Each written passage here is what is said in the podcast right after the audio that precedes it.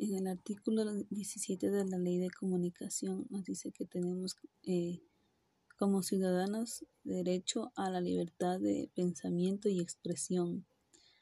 la cual tenemos, podemos expresar todo lo que sentimos y las noticias también que acontece a nuestro alrededor, siempre con una previa investigación para que sea eficaz y verdadera.